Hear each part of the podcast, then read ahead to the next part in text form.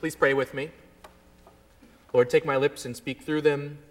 Take our minds and think with them. Take our hearts and set them on fire with love for you. We pray all of this in the name of Jesus Christ our Lord. Amen. Please be seated. If you're like me, you've spent the past few days doing some of the cleanup work of Christmas. This is especially true if you have children or grandchildren, nieces or nephews, friends and family members with whom you shared that special day. I found myself breaking down cardboard boxes, folding up wrapping paper to be recycled, gathering up decorative ribbon and bows, and generally trying to make my house look a little less crazy than it did Christmas morning. Our tree and our Christmas creche haven't come down yet, nor have the stockings on our mantle or the decorations scattered about the house. Those will stay up for another week or so. But in my place, we've, we've busied ourselves, I've busied myself with some of the inconsequential work of Christmas. I've asked, and I've been asked several times this, this past week by friends and strangers alike this, this question uh, How was your Christmas?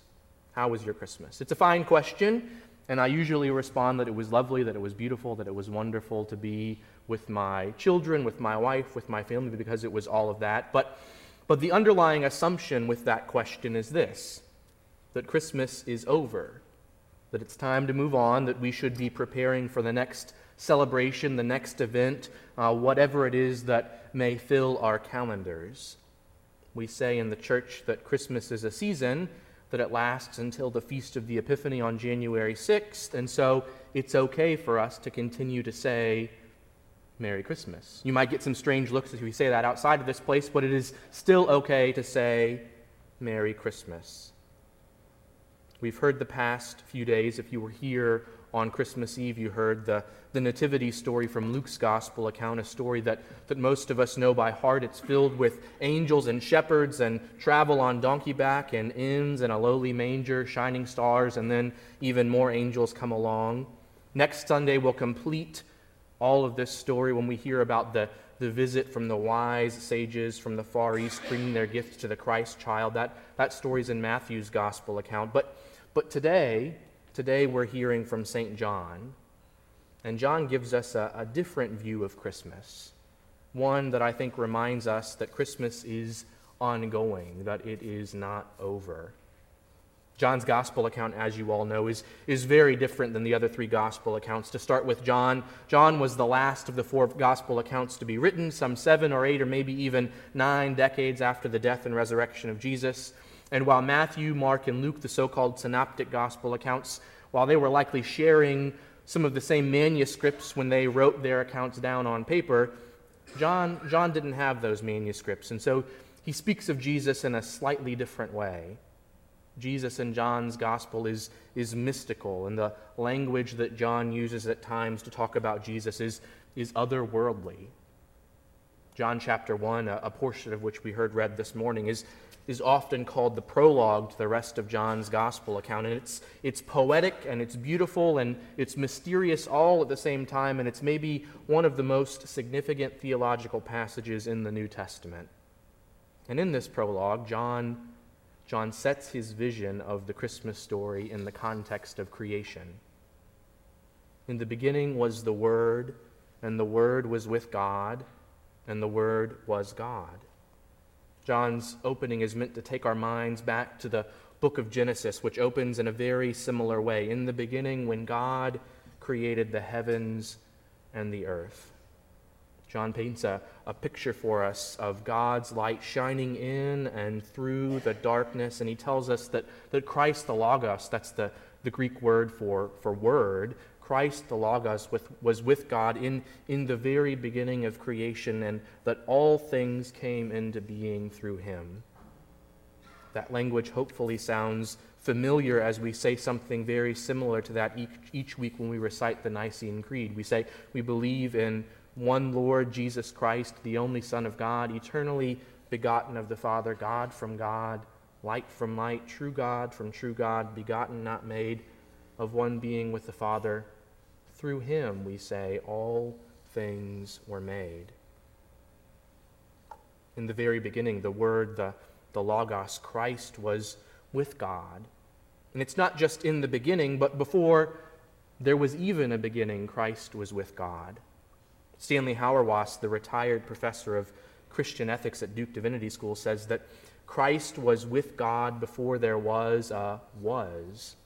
That Christ was before there was a was is a grammatical remark, Hauerwas says, that suggests that Christ is not some subsequent thought God might have had.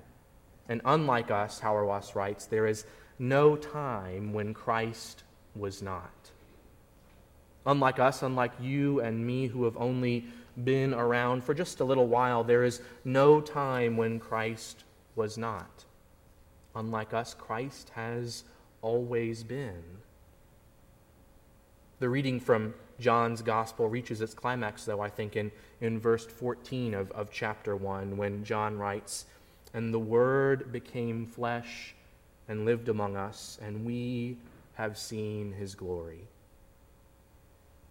Unlike Matthew and Luke, John speaks of the birth of Jesus in a different way. There are no angels or stars or donkeys, but he, he shares with us the true meaning of Christmas, and that is that God becomes one of us. God lives among us. God changes the whole course of human history by, by taking on flesh and becoming man.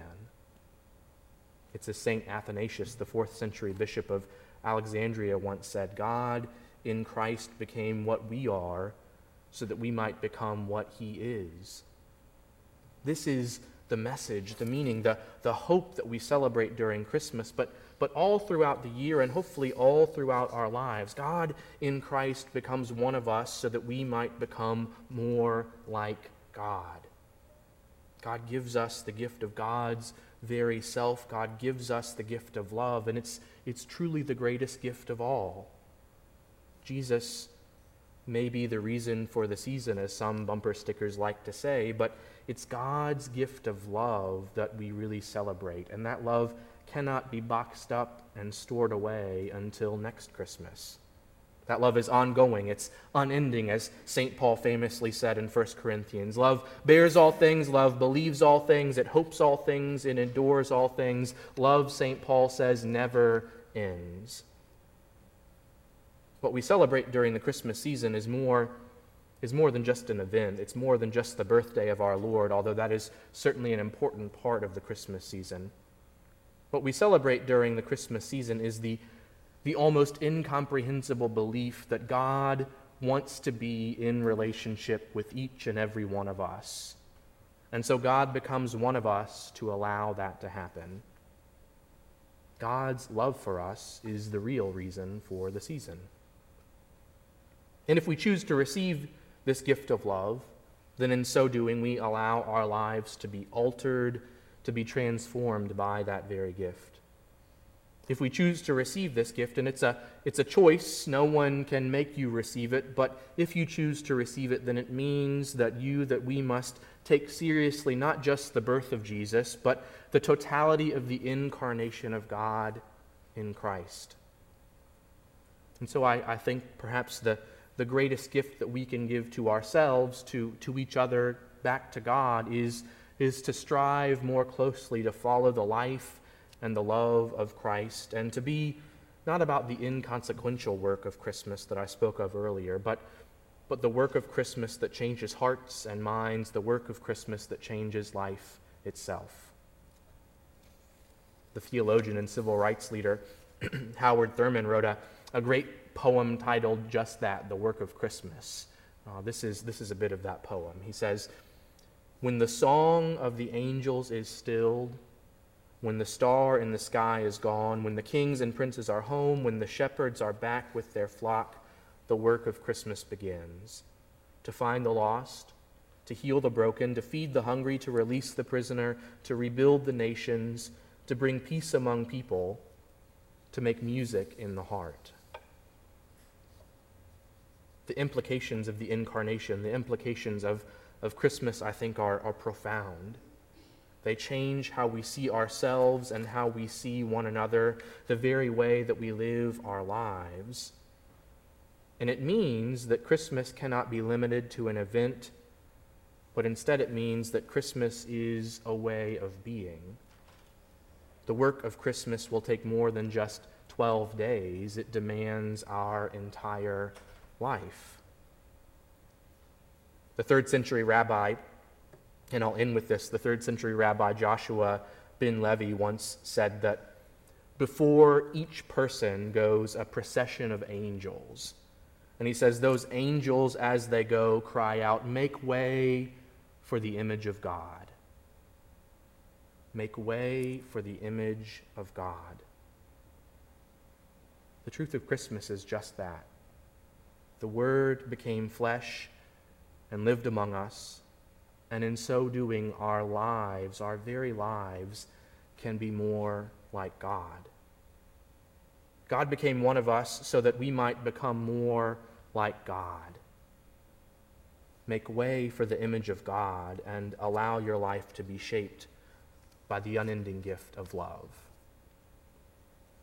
Amen.